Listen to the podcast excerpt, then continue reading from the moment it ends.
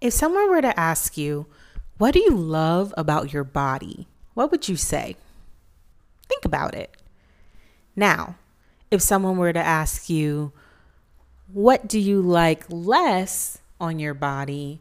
Or if I would give you anything in the world, what would you want to change about your body? What would your response be? Truth is, millions of people in the world have a negative body image. Millions of people in the world are uncomfortable with how they look or how they believe they are perceived to look. Now, let me be honest for a second. I am one of those million. Yeah, it's true. I am. Every now and then I look in the mirror and I'm not satisfied with what I see. Sometimes I wish I were smaller. Sometimes I wish I were taller. And sometimes I wish I had Beyonce's body. Now, we can go about blaming society and the media and the news and television about what we see and how we're fractioned. And do they play a role? Absolutely. But at the same time, what thoughts are you having about your body?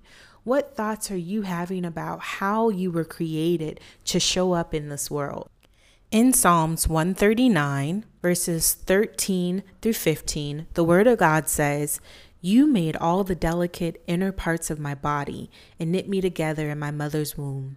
Thank you for making me so wonderfully complex.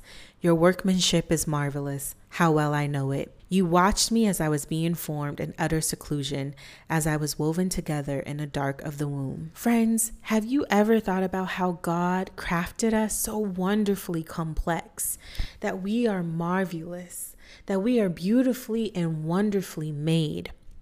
Psalms 139 continues on to say in 16 through 18, You saw me before I was born. Every day of my life was recorded in your book. Every moment was laid out before a single day had passed. How precious are your thoughts about me, O God! They cannot be numbered. I can't even count them. They outnumber the grains of sand, and when I wake up, you are still with me.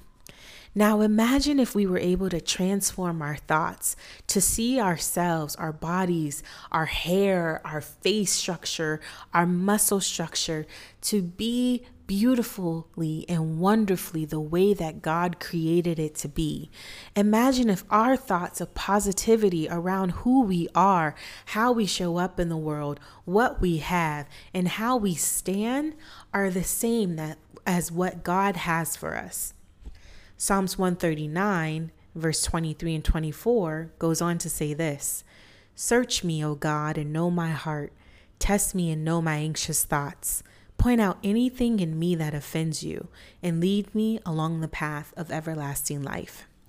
So, friends, when you start to question who you are, when you look in the mirror and you feel uncomfortable, I want you to speak life into yourself. Tell yourself you're beautiful. Tell yourself that that imperfection is exactly how God created it and wanted it to be, and that it's not imperfect at all because He created you wonderfully. His workmanship is complex. And when those things start to seep in and you feel like discouraged or like, no, this is just how it is, repeat Psalms 139, 23, and 24 and say it as a prayer. Search me, O God, and know my heart. Test me and know my anxious thoughts. Point out anything in me that offends you, and lead me along the path of everlasting life. Join me in this prayer. Lord Jesus, I pray that this scripture becomes more than my prayer, but also my truth. Lord, I pray against all the shame and sadness inside of me, and I pray you show me my boldness and fullness that you have given me. May my heart move from judgment of my body to love and passion for this wonderfully complex form you have gifted me. Thank you, Lord. And Father, please forgive me for not seeing myself the way you created me. I pray against all thoughts of shame and fear, and as your word in 2 Corinthians 10:5 says, I command these thoughts to obey you, Lord. Lord, just continue to be with me, speak to my heart, change my thoughts, and continue to point out in me anything that offends you. Lord, join me on this journey to see my body beautifully and wonderfully made. Amen.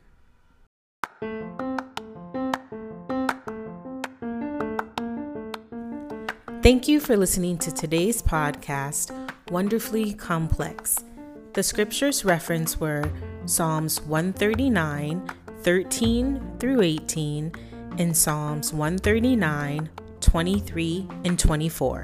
If you enjoyed listening to today's podcast, remember to subscribe to this channel, where we will continue to post prayers hoping to uplift and encourage you. If you have a prayer that you would like to be showcased on this podcast, remember to reach out to us in the email listed in the podcast description. Thanks so much for tuning in, and we hope to have another prayer ready for you soon.